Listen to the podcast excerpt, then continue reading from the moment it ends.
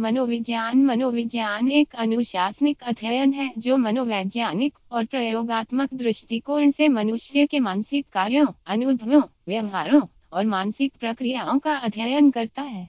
यह मनोविज्ञानी मानसिक प्रक्रियाओं के पीछे के कारणों, उपभोक्ताओं के व्यवहार के पीछे के कारणों और व्यक्तियों के मानसिक और भावनात्मक स्थिति के पीछे के कारणों को समझने की कोशिश करता है।